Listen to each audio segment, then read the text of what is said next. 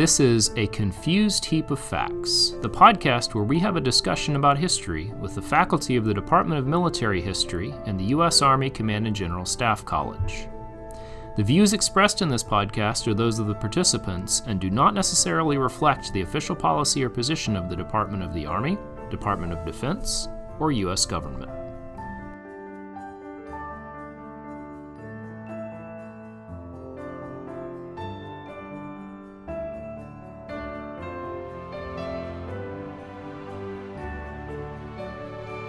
Hello, this is Dr. Jonathan Abel, and we are here with the Director of the Department of Military History, Dr. Dave Cotter. Dr. Cotter, welcome. And welcome. I'm glad to be here.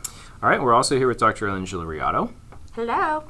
And we're here today to talk about a topic that is important to uh, genocide and Holocaust studies, but does not get that much attention, particularly kind of in popular media uh, which is what happens after the uh, Second World War ends, particularly in, in Germany, um, with regard to the kind of legal side of prosecuting um, criminality of the Holocaust.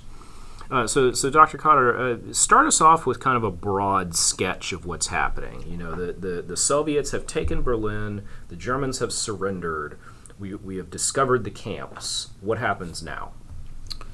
Well, now there's a there's a a quest amongst the Allied leadership, and they all agree on this uh, for for accountability uh, for the war crimes of the of the National Socialist regime. Um, and there's going to be um, some general agreement before the war even ends. Uh, the London Charter lays out uh, what the, the broad scope of, of accountability is going to be. Um, it is further refined when the UN meets out in California uh, at the end of the war.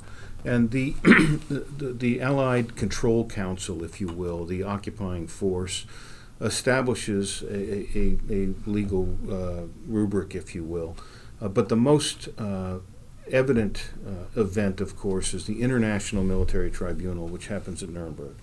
Uh, and the intent here is to is to hold accountable the leaders of the Nazi Party. And these are the famous photographs of like Hermann Goering in the in the box. Exactly, uh, and the main what the the Allied uh, uh occupying forces identified as the main perpetrators uh, of of the war and of the crimes attendant to that war.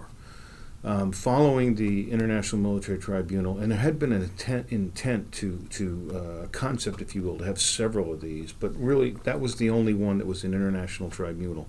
Then it devolved into national military, military tribunals or national trials. And each of the four occupying powers in their zone was responsible for those prosecutions. Uh, and under Allied Control Council Law Number 10, the same uh, basic charges, if you will, the four, the four charges, well, three plus one charge, uh, of the IMT, the International Military Tribunal, were in force uh, in these national trials. So the four occupying countries are? Uh, they were uh, the Soviet Union, France, Great Britain, and the United States. Okay. And, and so each of these in their own little areas had, had trials. Uh, the Soviets were, of course, famous for show, show trials, uh, where, where the uh, the accused would be brought into the to the courtroom um, and and basically compelled before arrival to admit to guilt, uh, and and then it was over. Uh, the French were concerned with with trying uh, those people that had perpetrated crimes in France, for the most part. Uh, the, the British had a north, the northern region of Germany and, and had a much broader scope. The U.S. had the, the largest scope. And it is in the U.S. trials where the doctor's trial and the judge's trial and, and others happen. The, the, the, other, less famous than the, the International Military Tribunal, but still famous. And of course, that famous movie is based on the judge's trial, Judgment at Nuremberg. Are there pe- like a jury of your peers when they do these trials? Because I feel like it would be not as fair if you have French victims of the Holocaust judging perpetrators of the Holocaust. And these are tribunals uh, that, that operate without juries. The okay. judges render the judgments. But one of the things in the in the International Military Tribunal and the subsequent national tribunals uh, that it, it, it, every nation tried uh, with different results to do is to avoid the perception of visiting visit victor's justice uh, in these courtrooms. And as a matter of fact, in the International Military Tribunal, almost all the contentious decisions were, were held in favor of the defendants, not the prosecution. And the prosecution was um, uh, vociferous in their objections to that, uh, but what it did was it maintained the credibility Mhm. of it. Uh, even though there will be cries of, of victor's justice uh, throughout the 50s and into the 60s. So, what's the overarching principle here? We understand uh, war guilt. That's a well established issue, particularly in European affairs. Uh, but but now we have this added issue of the Holocaust. So what what's the what's the drive behind these international and national trials? More than anything else, it's accountability. And so they, they talk about, you know, your basic war crimes, but they also talk about crimes against humanity, crimes against peace. And a significant piece of this is the conspiracy element. Um, and we'll, you know, that that that uh, that has traction throughout this process as it develops and morphs over time. Uh, the, the concept of conspiracy. So uh, the the um, the the the, the idea of accountability uh, begins early on, and the intent there is to is to maintain that throughout the course and to maintain it as a standard. The problem is that once the IMT uh, adjourns and does not reconvene as it was supposed to have, they uh, the, the nations begin to diverge and they run out of uh, enthusiasm and, and uh, energy to continue these prosecutions. Um, and so they slowly began to dwindle down. Uh, there's also a, a, a significant uh, push to get the, uh, the, the German government uh, uh, back into a more sovereign mode, um, and so so that they could run their own courts. And and contest the Cold War. Exactly. That and, and that's you know there's there's uh, there's some ugliness in this in the way that so many people were um, excused from accountability, um, either entirely or partially, uh, as a as a function of our our the Allied effort. Uh, to get uh, what would end up being West Germany to be our, our ally, our buffer against the, the growing Soviet state. So in in you mentioned these kind of three categories of crimes, basically uh, war guilt, uh, crimes, war crimes, and then crimes against humanity. And crimes against peace. And crimes against Yeah. peace. So was there was there an effort to disaggregate the war side from the Holocaust side? Yeah, the Holocaust is a concept that doesn't really come to the fore until a little later on. Uh, they, they're just looked at as crimes. Um, and, and one of the things that we see, as, especially as Germany wrestles with this, um, and then later on you'll see it in the, in the, uh, the special tribunals for Yugoslavia and Rwanda, is, is the fact that our law, especially in the Western tradition, is wholly incapable of dealing with these types of mass crimes. Um, murder is an individual crime. Um, uh, you know, and then Stalin famously said that you know one one person killed is a tragedy, a million is a statistic, Right. and and that ethos sort of rides through this this whole process as we try to get to accountability. How do you adjudge accountability for millions of dead? It, and, and, and you know you can only give so many life sentences or, or, or death sentences, as it were. So it's it, it's a real problem. And it, it's a legal conundrum that the, that the Germans do deal with uh, over time. Yeah, so that's uh, leads me to you were talking about when they initially started these tribunals, they're going after the leaders, who they think were responsible for this, um, who may have dictated this. How do how do they start dissecting who is going to be tried and who's not going to be tried and for what crimes? And th- that's that's just a great question. Um, when they when when the war first ended, uh, they wanted nothing more than to have um, Hitler and Himmler and Goering and and and um, Heydrich uh, as the big four, and then Goebbels was rolled into that group, and and sometimes called the Big 5 Uh, and and what there was a move to just blame the entire war and all the crimes associated with it on those people. Um, and of course, Goering was left kind of holding the bag. He's the only one. It's a bag of looted art. Well, it doesn't help when the main guy killed himself in a bunker. Well, and Heydrich's already dead. By and this Heydrich's too. already dead, and Himmler's dead. Goebbels is already dead, and Himmler is already dead. Himmler, when, Right. when the British caught him, he he had a cyanide capsule and um, underwent some questioning, and then decided that was enough, and, Yeah. and used the cyanide capsule. So the only one left, of course, is is uh, is Goebbels. Uh, excuse me, is Goering, and uh, and so Goering is one of the principal uh, uh, people that stand trial, probably the principal. And I believe he, he commits suicide too before the In end. prison? on the night of the of the scheduled execution. Right, Uh, right. Yeah. So even even in that case, the leadership kind of robs the allies of justice. Exactly. And then later on, different nations expend different amounts of energy on trying to achieve this accountability. And so, when you, look for, for example, when the, when the um, U.S. court tried to uh, try the judges, or when they tried to try the doctors, it was very unpopular in, in many quarters. Um, there was a significant pushback later on in Germany against the deaths of, uh, of uh, Colonel General Jodl and uh, Field Marshal Keitel. Keitel, of course, had been the the, uh, the chief of the OKW, the Oberkommando der Wehrmacht, the, sort of like the chairman of the Joint Chiefs of Staff. Yeah, most Americans may not know this, but Keitel is essentially running the war as a as a subordinate, if perhaps not lackey of Hitler. Yeah, I like Lackey better. Yeah, yeah. There's, there's a reason we don't know his It's a doctrinal term, Yeah. really. Yeah. And Jodl was his. Jodl was the operations chief, Right. and actually the man that Hitler relied on more than Keitel. Right. Uh, but both of those uh, were found guilty, sentenced to death, and hanged. And Keitel had signed the surrender Yeah. papers, correct? I believe so. Yeah. Yes, um, I know Dönitz did. Right, Uh, so, right. Um, But were they tried for war crimes or crimes against humanity?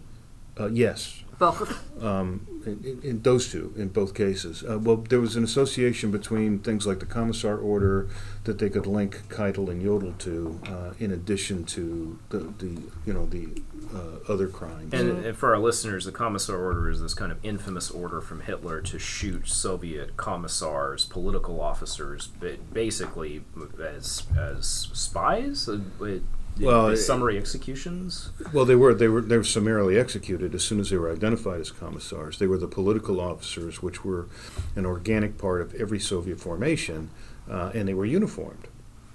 And uh, under the commissar order issued by the Führer, they uh, these uh, people, these officers, did not enjoy the protections of of uh, the traditional protections that, that captured military people did. Anyway. And this is sort of an academic point because when you consider the fate of Soviet and German POWs on the Eastern Front, not, none of them enjoyed the, the, the traditional. the best treatment? No. Right, and also this is a this is a military, the German military, heavily involved in the Holocaust. Very much so. Interesting point on that is the fact that um, they had this reputation of being uh, the, the so-called clean hands of the Wehrmacht, and that was extant and, and powerful until the 1990s. Um, uh, General Eisenhower, then President Eisenhower, uh, advocated a number of times publicly that the, the Wehrmacht had not been involved in these types of activities. And I, I'm not sure w- what, what, what the motive for that was, but he did say that and he, and he believed it. Uh, I think he believed it. Um, but it, at the end of the day, in the 90s, there was a, a very large um, display or uh, presentation that, that, that crossed all of Germany uh, with all sorts of documentary, photographic, and film evidence of Wehrmacht involvement in, in, in the Holocaust. Yeah, and it wasn't just the SS. It wasn't just the various uh, groups, you know, anti-Semitic groups. It was it was pretty much the entire Nazi government geared at It was doing this. It was absolutely this. This was. Um, it's interesting because there's a there's a, a great histori- historiographical debate about whether or not the Holocaust was unique, um, and and that that that can go on for days. I'll, I'll just leave it there. But the one thing that was truly unique about it, and and uh, is really undeniable, is the fact that the only group that the National Socialist regime targeted for extinction uh, were the European Jews. Um, others were targeted for removal, replacement, disposal. Uh, they were expendable. Uh, I mean, you know, many of these uh, Polish, uh, non-Jewish Polish uh, uh, people in the labor camps were looked at as a, as a consumable commodity. Uh, but that's not the same thing as diverting um, uh, all sorts of resources to make sure we get as many Jews as possible to the death centers, uh, and frequently at the cost of, of, of uh, enabling resupply of the army because we were consuming freight cars to do that. And it's the literal definition of genocide, right? The extermination of a genus.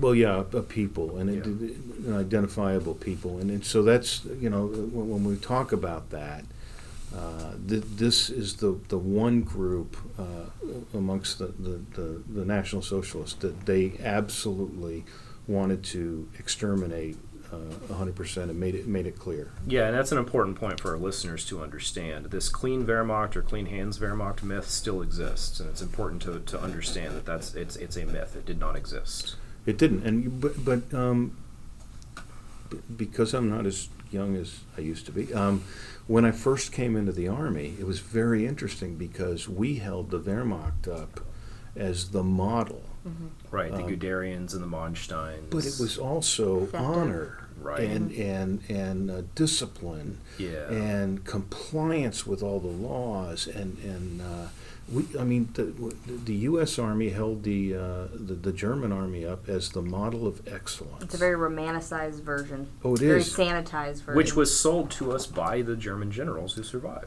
And complicit with the German generals that survived was were the American uh, occupying power, the the occupying force. I, I've already mentioned uh, Eisenhower's comments, um, but uh, numerous uh, American officials in there. I mean, I think of uh, you know Undersecretary McCloy as a good example that absolutely sold this. Uh, uh, and well, how did you get Wernher von Braun here? Yeah, and that's I, I, I meant to ask you too about Operation Paperclip um, because there there's another thing that happens, right? So we have the Keitels and Jodls who are executed. We have the Albert Speers, who who was kind of the, the literal architect of the Reich, who was acquitted.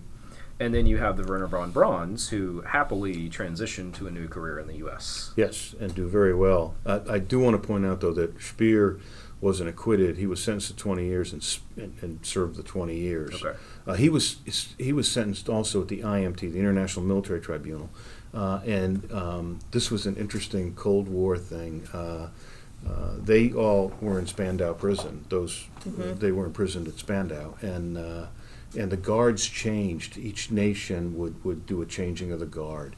Um, and and as the war, as the Cold War went on, uh, the U.S., the British, and the French uh, lobbied very hard with the Soviets to get these people released. You know, Hess is another one, um, and the Soviets absolutely refused.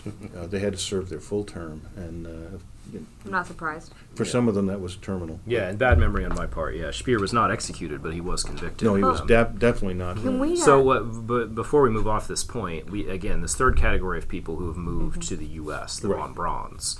So, so how does that play into the search for justice? That we just pull some people out of Germany and say, "Congratulations, good American." Yeah, and it's um, it's not our best hour, for sure. Um, and, and, and Operation Paperclip, uh, a couple of really good books about it that, that, that explore it in detail about how we we shaped the narrative to be able to justify this. All, of course, um, uh, energized by the Cold War and and and, uh, and and our fear of the Soviets. And I remember when I was growing up, there was there was a joke that was frequently told about um, you know who's better the the Soviet German scientists or the American German scientists, uh, Right. rocket scientists. And, uh, but but uh, von Braun is not alone. There were there were many others. Um, and uh, and they contrast, of course, markedly with the uh, those that escaped the regime and helped build the atomic bomb. Um, but the, uh, the the Operation Paperclip folks, it, it happened at many different levels. Um, uh, for instance, uh, uh, Demjanjuk uh, was, was considered to be a, an intelligence source, uh, but he was such a low level uh, that when he was uh, when he was first deported and, and sent to uh, to Tel Aviv, there was no real resistance. Didn't the U.S. also use Klaus Barbie as kind of an Very much so. anti-communist in South He, he was a he was a provider uh, of intelligence uh, to the U.S. and the, the U.S. authorities did try to protect him. Uh, but as, as the as the clamor in France grew louder and louder, uh, you know, the folks in Lyon wanted accountability. Yeah, and, and Barbie is known as the Butcher of Lyon uh, during the occupation in France. No, I wanted to go back to the idea of narrative that we're talking about and who appears as villains and who aren't villains. So the Wehrmacht, the idea that they were not active players in the Holocaust, but we know that's true. Um, if that's like because like frontline soldiers are something to be honored and they're courageous and they're brave and they don't get their hands dirty in that type of way. Um, but who are who are the regular villains that have stayed villains, or are there people that ha- were villains once and then they became non-villains, um, or is it just messy? Can you walk us through kind of the narrative and who plays the villains, the victims, and the saviors? It is it is interesting. Um, hadn't thought about it in those terms. It, the, the SS is Always the villain, and has always been a villain. Um, and the SS, of course, operates at many different levels. Uh, they're a security service. Um, they are a an arm of the uh, of the warfighting mechanism. The the, the Waffen SS are actually combat formations, but the Totenkopf uh, uh, uh, branch of the, the SS, they're the ones that were the prison camp guards and operated uh, the gas chambers, the crematoria, etc. And so um, those folks have always been uh, considered uh, bad, and and, and it, it, SS people that were uh, tried and convicted and, and sentenced to long terms, they were some of the last people that were released uh, in the 50s. There was a, a general amnesty in the 1950s uh, during the Adenauer administration. Uh, as Adenauer leveraged his um, his ability to to get what he wanted for his people uh, in the 50s as a function of the Cold War. But that was because they played active roles, and there was a lot of evidence that they commanded the tr- uh, the camps. And you can't excuse them, I think is what you're saying. they, Yeah. no, There's they- no way to get around it. no. They're, they I mean, you you asked who the bad guys are. The, the Those SS, are the bad guys. The SS are the bad guys. Uh, so many of the uh, Gauleiter, which are not military people at all, but the local governors, and, and Frank, of course, from Poland is the Mm-hmm. poster child for that.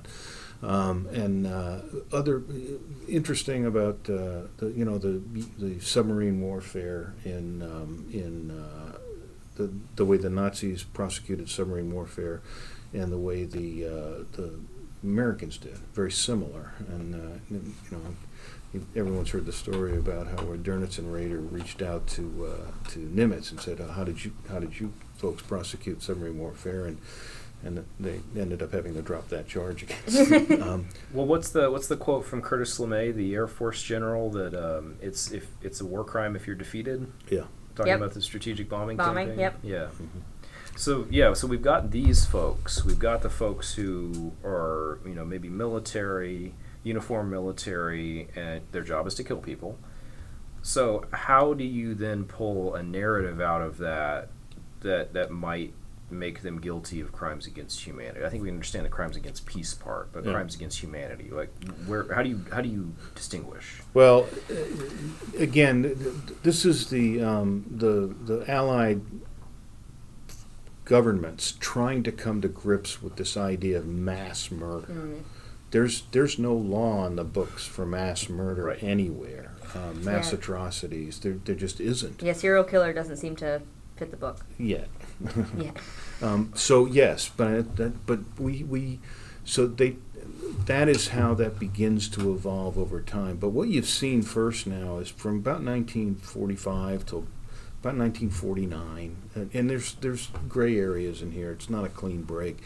The Allies are pretty much actively prosecuting. It begins to dwindle in 48 because they the, the Allied governments begin to run out of enthusiasm. They they're built. They want to rebuild their countries. They they want to keep going on as the Germans take over uh, in in the in late 40s and beginning into the, into the 50s, we start to see a steady decline of prosecutions, Uh, and this is because um, they want to be done with it. Uh, they talk about a zero hour in Germany where we're starting all over again uh, with a clean slate, uh, and there's significant debates about this within and without Germany. Uh, it, it, it, goes on. Uh, well, I- technically, it goes on today. It has not stopped. That debate is, is continuing. But uh, we do see uh, significant um, numbers of people that are uh, released from prison, uh, sentences curtailed, um, and then, of course, the drop in prosecutions. So the, the level of accountability uh, gets extremely low and by, by the mid 1950s. For instance, uh, Manstein is released from prison based on the public uh, resentment at Jodl and Keitel being hanged. Uh, and then there are many other examples of this. Um, I don't want to short sell it. It doesn't mean there were no prosecutions. There were about 5,000 of them uh, in, during, the, during the 50s. And, and, and, uh, and, and so there was a lot of uh, those successful prosecutions. And, but when you consider the millions that were involved, both in the perpetrator side of the house and the victim side of the house, 5,000 is a relatively insignificant number. and this, this idea of, of, uh, of avoiding accountability uh, generally, uh, and I've already talked about some exceptions, but generally uh, continues through the 50s and really doesn't reverse itself until sort of an international awakening uh, that, that, that slowly takes place, but really is punctuated by the Eichmann trial in Jerusalem. So you, you bring up an interesting um, point, and, and one that I think is is fair for kind of historical and public notice of, of these events. It's easy to identify and prosecute an Albert Speer, a Hermann Goering, a William Keitel. Once the, the the Allied powers, including the Soviets, once they've run through those folks, the guys who are on an org chart somewhere, we are now faced with a very different issue in prosecuting, if you will, ordinary Germans. Whether that's a, a you know a, an elite government servant like a judge, or somebody who works in a factory. Uh, I've heard estimates that there are up to 40 million people who may be liable for prosecution in Germany, but we're talking about a huge number of people. So, setting aside the elites, who are important but uh, perhaps get too much attention when we talk about these issues, how do you go about uh, denazifying a country? How do you go about dealing with the prosecutions of people who may have been incidentally involved, who may have been involved in one incident, who can truly claim that they did not know the scope of what was happening, but we're still involved? You know, the denazification uh, thing is very interesting um, because denazification was um, directed by the Allies um, and it was uh, energetically enforced um, throughout the period of, of the Allied Control Council's uh, aegis. Um, and it was uh, it was something that basically stopped uh, as the transition happened. And I, have written before about uh, the period of the early 50s being the re-Nazification period. And, and I don't mean that in a cavalier manner. What I mean by that is um, the Allies used to do, when, when they would, the investigators would do a pretty significant investigation to determine what level of responsibility you had. They had three levels. Um, and, uh, and and everybody opted, of course, for level three, you know, or, or complete exoneration. And it was difficult to do that. If they had your name and a couple of records, it was it, they were going to you were to get assigned some level of blame. Well, that begins to, to fade quickly uh, as, as the Adenauer administration takes over, and they it became very easy uh, to get a clean record. And they would inter- they would issue a thing that was uh, jocularly called the Persil Shine. And Persil is a name brand of a laundry and dish soap in Germany, and it was the, the the clean sheet. So you're getting the clean card, um, and it was really easy to get that. Uh, and so the the Persil Shine enabled the renazification of of Germany, and this this is going to have long-term effects on the accountability because the most of the legal system in Germany uh, was compelled to be part of the National Socialist regime. Uh, some did so reluctantly and resisted throughout. Others um, enthusiastically became part of the regime. And uh, there are a number of uh, courts that, that uh, that uh, shaped the law to, to, to enable National Socialist outcomes uh, that, that we would consider grossly illegal today, but, but that's how it was. But uh, and then the other part of this too is um, once these judges are in place, and the intent here is to avoid accountability or become an obstacle to accountability. Um, the idea of personal accountability is key here because in a murder charge, you have to be personally accountable. And if you if, if you cannot be proved to have been the trigger puller, for, for, for lack of a better uh, phrase, um, then you, you cannot be tried for murder. N- not alone, let alone the codicil about having evil intent, uh, Right. which is which is another aspect of German law. I was thinking, you're talking about people wanting to have that zero hour, that reset. Is it just because Germans um, were just financially, economically, emotionally, physically exhausted, and it was they were just we we hanged a few people, a few people were in prison, and we are ready, five thousand people, but we are just ready to be done with it and move on. Very much so. Um, that that very well captures the ethos of the period.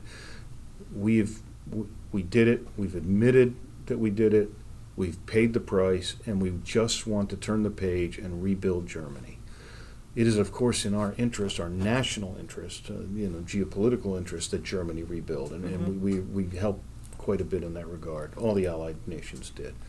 Well, the Soviets not so much, but um, They rebuilt their part of Germany just Well, a they little did. differently. They we'll have did. to talk about the Cold War context for sure. They did, but um, but there's a, uh, a a real problem with with uh, th- that because this idea of accountability may be something the Germans think they have satisfied, but the awakening victim population does not. The, the victims, the victims of the Holocaust. Well, the, the victims of the Shoah, in particular, the, the Jewish victims, uh, were not very vociferous about this at first. And part of that's because they were physically, mentally exhausted, and then they would, you know, spend a lot of a lot of their time and energy looking for their families, uh, generally unsuccessfully, but th- that's what they were doing.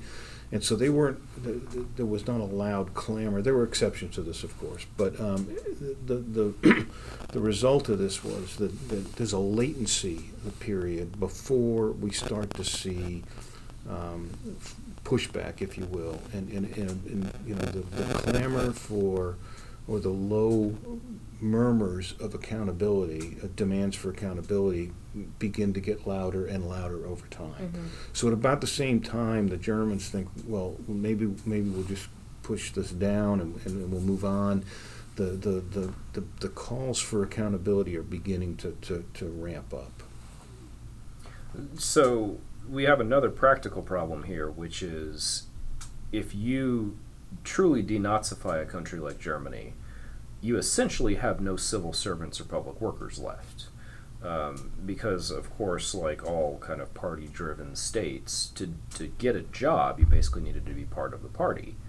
And so, how do you, as a legal system, disaggregate, you know, perhaps begrudging party membership or even honest party membership from participation in the Holocaust? So, you know, thinking of a figure like Oskar Schindler, uh, you know, Nazi party member, but, comma, savior of a few Jews. Righteous among the nations. Right, exactly. So how how do you do that as a legal system when you have so many people who were, you know, I'm doing air quotes, party members? Well, the, the, the Allied governments really did try to do that. They tried to vet so that the, the most powerful, or maybe perhaps the most egregious of the National Socialist operatives, uh, were, were to be uh, distanced.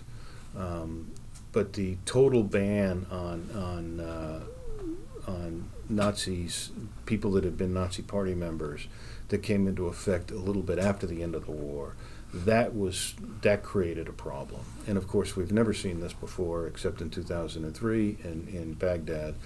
De-Ba'athification. Yes, Yeah. and, and the same thing happened. Um, and so, you know, the, the, the prime example of that is when then Major General Petraeus um, put the professors back to work at the University of Tikrit. And putting the professors back to work at the University of Tikrit, they had, all- they had all been compelled to be members of the Ba'ath Party to have their jobs, as you point out. Uh, but to get them back into into the into the university meant that the young men were going to class and not out doing other things. So Well, and, and it's also worth pointing out this is not an, an inapt analogy because the term Nazi was used to describe the Ba'ath Party and Saddam Hussein. Yeah. absolutely. So so how do you do this then as a as a law system, uh, especially once we transition to German jurisprudence? Well, and th- and I think that's what the Germans tried to do. They tried to just, uh, you know, I, I made light of the Persilschein, but what they tried to do was uh, just take wash the Nazis out of the system, and and and it wasn't really a renazification process. What it was was a process of enabling. Uh, the bureaucrats and the and the, the other professionals that have been compelled to join the party in order to keep their position. But but how do you make the trains run on time? Mm-hmm. So you know it, it, it is a dilemma. What I was thinking is like it sounds all well and good, and it's quite an ambitious plan. I, it has to be expensive, not not only in money to go through all these vetting and trials, but also in time and resources that perhaps Germans don't have, the Allies don't have, given what else is going on in the world at the time. Well, and it was, you know, we talked about the, the Allies running out of enthusiasm, but they were also running out of money and time, and, and they had other they had other priorities uh, that were cropping up because of the Cold War. Uh, the Germans too really want to rebuild a ruined nation, uh, but accountability is one of the things that is really it's not negotiable. It it, it, it must happen, Mm-hmm. or, or because if it's not, then it's an unresolved issue, and, and it'll, it'll always be there. Do you see any instances where perhaps you have two individuals? One is a trained professional, maybe someone who actually can make the trains run on time, and someone who is also just as guilty but maybe not as valuable to the state, They say an unskilled worker. an unskilled worker. Do you see them being treated differently in the trials? But we do, and, and, and I'm not talking about German bureaucrats here. Now I'm talking about the military people that, that operated in the camps. Okay.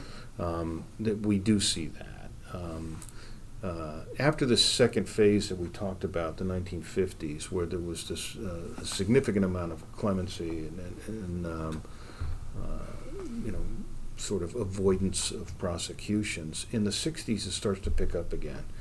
Uh, in the Frankfurt Auschwitz trial, trial of 1963, we start to see some, some, some more prosecutions. You know, but by this time, Anne Frank is now widely known. The you know the the, the, the both the film and, and the, the the show, um, and the the book, of course. Um, uh, there are other films out there that are really starting to cut into the to the nat- the international consciousness, but particularly in the United States, the Pawnbroker is a great example. Um, we start to see these things uh, start to grow, and um, it's also interesting because um, German children and especially German teenagers are starting to ask, "What did you do during the war, Mhm. Daddy?" And so there's there's this push for I don't want to say accountability, but there's a push for more information. Okay. And this is one of the engines that runs the, the, the idea that the Wehrmacht didn't have such clean hands. It starts that in, the, that inquisition, if you will, into into that kind of uh, behavior. Um, and then, um, so as the 60s and, and moves into the 70s, and then in the United States, the, the real icebreaker, of course, was an NBC miniseries called Holocaust, which the critics just just torpedoed. It, it was just a terrible depiction historically. It had a hugely powerful effect on the United States of America. Okay. Um, it woke up America to the idea that there had been this horrific thing.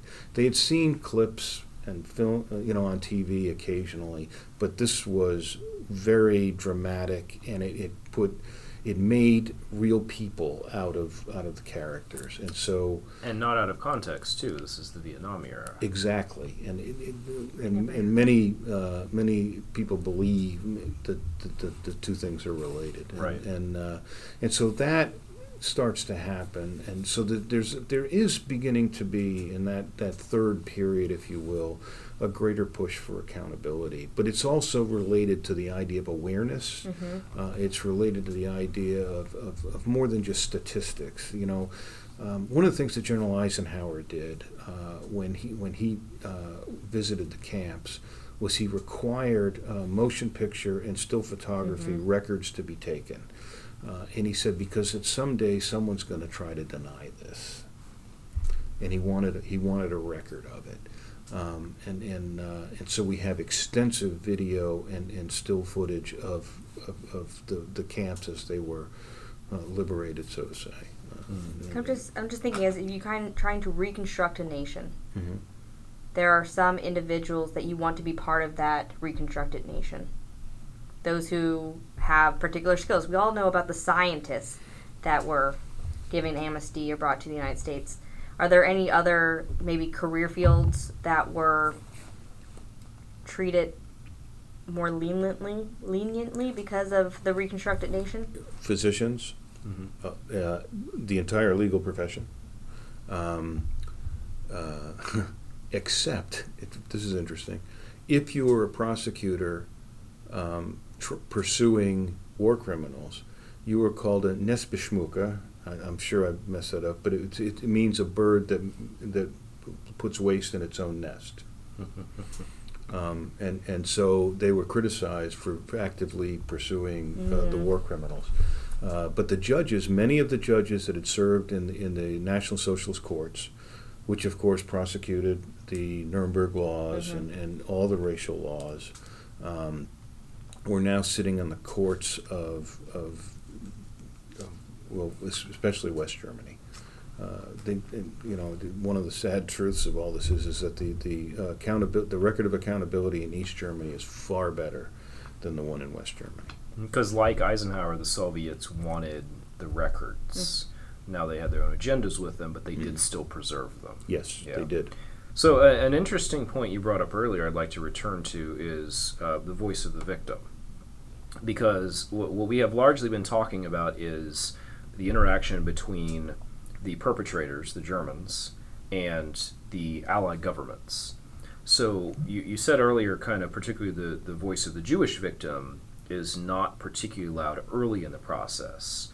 Um, so where is that voice as we kind of move past this early Adenauer, you know, standing Germany back up period? Does it grow? Does it change? Yes.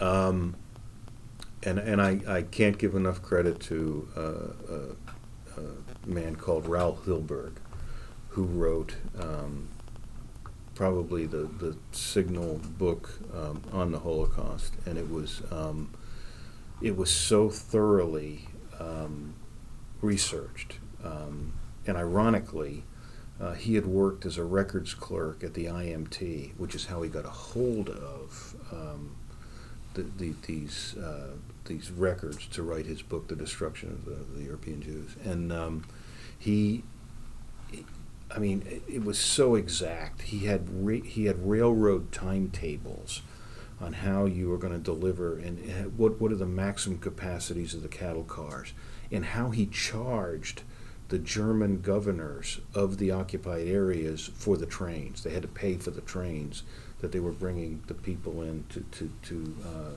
to go to the camps, and uh, and so these Jewish voices begin to pick up. Uh, the the Eichmann trial is, is is big. Primo Levi, you know, writes his book, and and Elie Wiesel writes his book, and and so these things start to get out there. And we talked about some of the films and Anne Frank, et cetera. And so the awareness is starting to get into the consciousness of the rest of the world. Um, and so Jewish voices begin to pick up. Um, it is interesting um, that they're mostly male voices to start with. Um, With the notable exception of Anne Frank.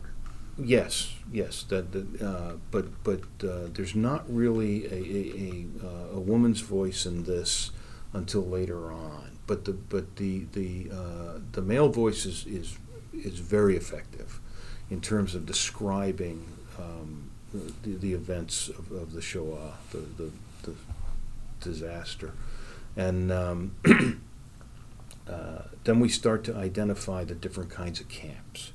It used to be they're all concentration camps, but they're not because there are six death camps, um, and those those camps, especially the the three uh, Operation Reinhard camps, plus Chelmno, uh, were, were were only built for one thing. They had no barracks for prisoners. They were only for murder. Yeah, and there are not no factories attached. Nope. Yeah. Yeah. So it's it, it, it, that awareness begins to get out there in in especially in the late '60s and early '70s, coupled with well, among other things, uh, our our problem with Vietnam and the idea of you know what did you do during the war, Daddy, and and so we start to see this this increased awareness, and then you start to see a demand for uh, accountability, and here we run into another conundrum. At this point um, they have released so many of these folks that were co- that were convicted. Now, it, it, wasn't unusual for people to be convicted twice. For example, um, von Papen uh, was um, was uh, convicted, was was exonerated or, or found not guilty by the International Military Tribunal, and several years later he was found guilty by a German court and imprisoned, yeah. um, and and then subsequently released. Um, but but you know it, but the German um, statutes of limitations included an idea of uh, not the statute the, the, the, the basic law uh, the double jeopardy uh, mm-hmm. aspect of that was was alive and well, and so you couldn't retry these people. And that's where we got into the, the, the thing that caused me to, to, to write about this, and that is this idea that we're going to go after these 80 and 90 year old people that used to be guards in concentration camps. Yet we've let all the colonels and majors go. And, and I, I, you know, one of the grumblings that you used to hear from the, from the privates in, in Iraq was, you know, if uh, if I do something wrong, I'm going to get in trouble. But if a general does something wrong, he gets promoted. Um, it's just, it, you know, it's, it's typical private grumbling. It's it's been it's been around since well Thermopylae. Right. Uh, but but the uh, uh, the result of this is is that the, the, with the renewed demand for accountability, which has come which has come it's come to, into the play because of two streams that joined that hadn't that had not joined before. And the first one is this idea of, of, of active prosecutors. And I talked about how the active the prosecutors were f- frequently marginalized and they weren't allowed to do what they what they were charged to do because there was no interest in prosecuting them. And then you had unwilling courts. These were courts that were peopled with former Nazi legal professionals. But as they as they rotate out as a function of age, they, they attrit out mm-hmm. uh, and go to, into retirement, and, and a new generation of judges come in. And so these active prosecutors, that stream of energy joins with a stream of energy uh, where the courts are now willing. The courts are now willing to listen to these cases. Mm-hmm. But they have to listen to it under the German law, which says murder is murder. It's one person killing another person. And uh, and and so they have to figure out how to do this. Um, and there's a there's a, a, an interesting development that comes out of uh, the criminal tribunals in Rwanda and Yugoslavia, and it's an idea that's called joint criminal enterprise, which is related to conspiracy. And the idea is if you're related to the if, if you if you are somehow uh, involved in an enterprise that re- results in someone's death, that you could be convicted of, of, of murder. So this is essentially the RICO statute in American law. It, well, it's yeah, it's very close to that. It's very interesting that you bring the, the RICO statute up. The because uh, that, that does it fits very well. And that broke the mob. It did, and uh, and it actually has been enabled us to get uh, us. Uh, it has enabled uh, convictions against uh, former uh, members of the of the Totenkopf SS, the Nazi the Nazi death camp guard or concentration camp guards. Uh, and Demjanjuk, of course, is the poster child for this. Um, and and Demjanjuk, um, n- they never proved that he killed anybody, but they did prove that he was an accessory to murder in thousands of cases. Mm-hmm. And the way they did it was um, they first proved that Demjanjuk was there because you remember Demjanjuk had two trials. The first one in, in, in Israel, he was sentenced to death, and then the, the Soviets produced a document mm-hmm. that said, well, he wasn't there. And, and perhaps so, may not have been genuine. Exactly, could could might not have been. But but they and when he came to his second trial in Germany, um, they produced uh, an ID card that clearly mm-hmm. identified mm-hmm. that he had served in Sobibor. So that was step one. Step two was to prove that Sobibor was was built for one purpose and one purpose only, and that was murder. And and and then a step three was that, that he admitted to his service at Sobibor. And with those three elements, they convicted him of accessory to murder in thousands of instances of accessory to murder. Um, ironically, Demjanjuk dies an innocent man because under German law it has to go to appeal. He died before the appeal was heard, and so the conviction uh, actually was not finalized. Um, but that is um, this confluence of this idea of, of willing courts and active prosecutors happens only with the passage of time, uh, because you had to um, you had to clean out the courts of, of the old Nazi era, uh, National Socialist era um, uh, judges, uh, and you had to uh, maintain the uh, the energy for accountability amongst the prosecutors, in spite of the fact that they had been um, sidelined and, and unable to do their job for, for a couple of decades. But they, they, they were still able to, to, to execute uh, their, their duties. And, and when the willing courts came into play, we started to see a number of these prosecutions. This is not all a good news story, um, if I may. Um, there, there is a, a 97 year old woman now, her name is Irmgard Furchner and uh, and she was at age 17 the um, secretary to the commandant of the Stutthof uh, concentration camp. Um, now I mentioned earlier that there were only six death camps, but there were a lot of camps, especially toward the end of the war, that got heavily involved as the as the as the National Socialists did everything they could to kill as many Jews as possible before the war ended.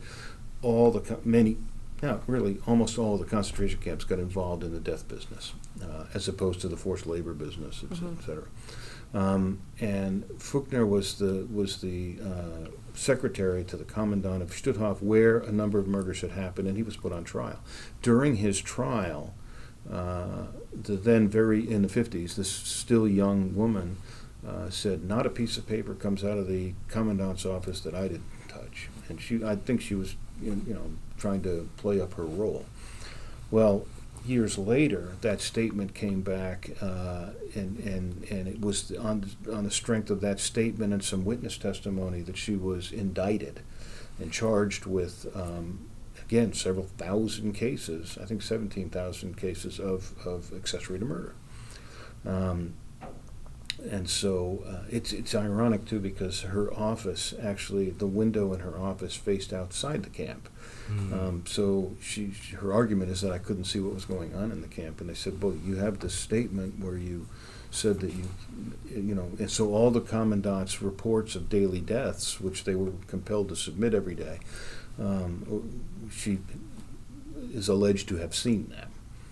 Um, so I, I, to me, that that stretching the statute a little bit far. I mean, if if you have, um, a, you know, a then seventeen year old uh, girl um, is is uh, performing the duties of a clerk.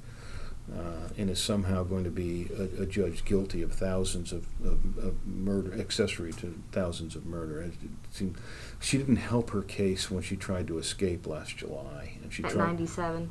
90, she was 96 at the time. She tried to flee yeah. Germany and uh, and was caught. Yeah, didn't get very far. Doesn't no. help. Yeah, so um, this is dumb question time because with a topic like this, you always have to ask the dumb questions so people don't get confused on them. Um, this they're is, not dumb questions. this is a Department of Military History.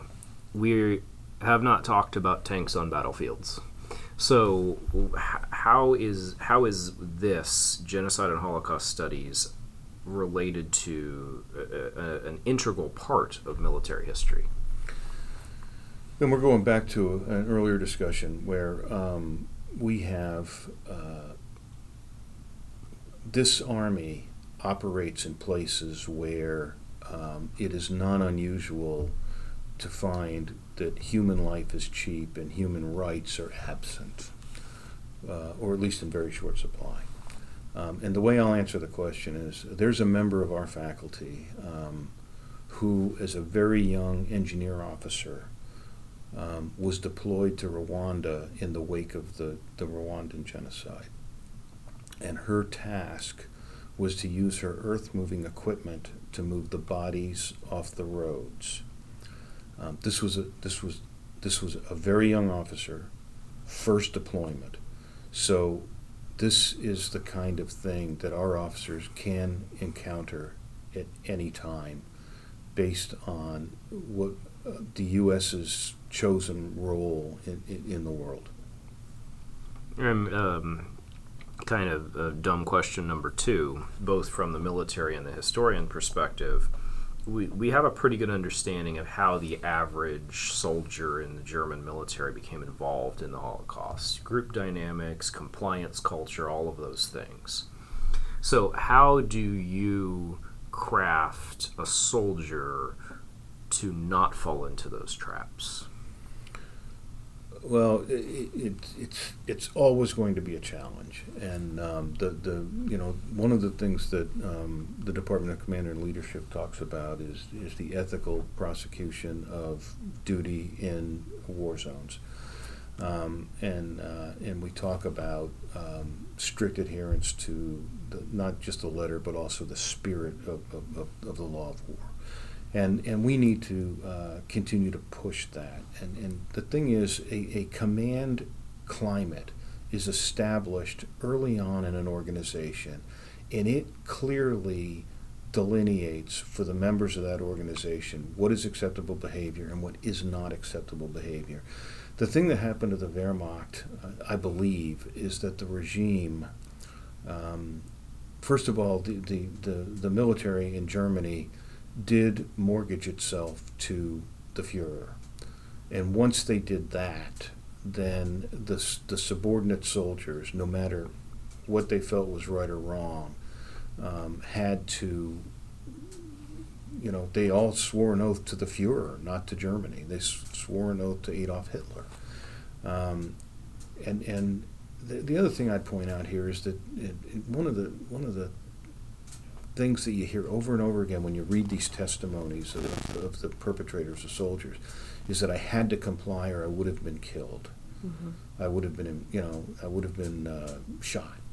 And there is not one record extant of a, of a soldier or a member of the military being uh, executed because of this. There, there, there are records of some facing some other consequences, um, like you know, failed promotion or, or some other consequence.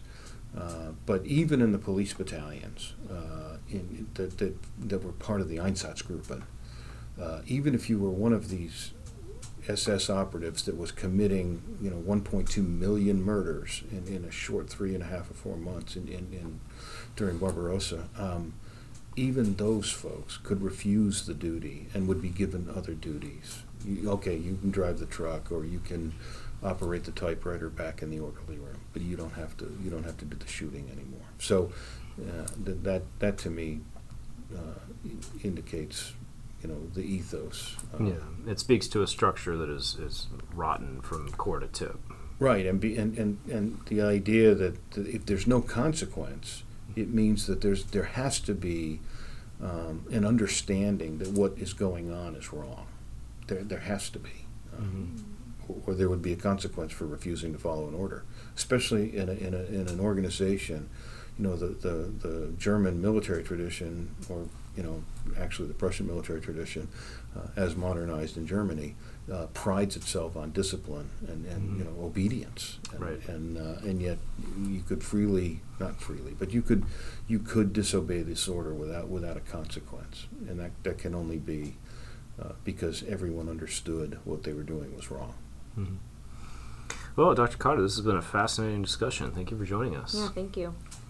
Um, well, I would like to say my pleasure, but this is a subject that I that I, I, I do. It is a dark subject, it, but it is something that requires examination, uh, especially by our population. I, I, really believe it's important uh, for, for our officers to understand this. Yeah, very much so. Very important Thank topic. If you like this episode, please make sure to check out our other podcast, Broad Gauge Gossips, where we talk to members of the Department of Military History faculty so you can get to know them.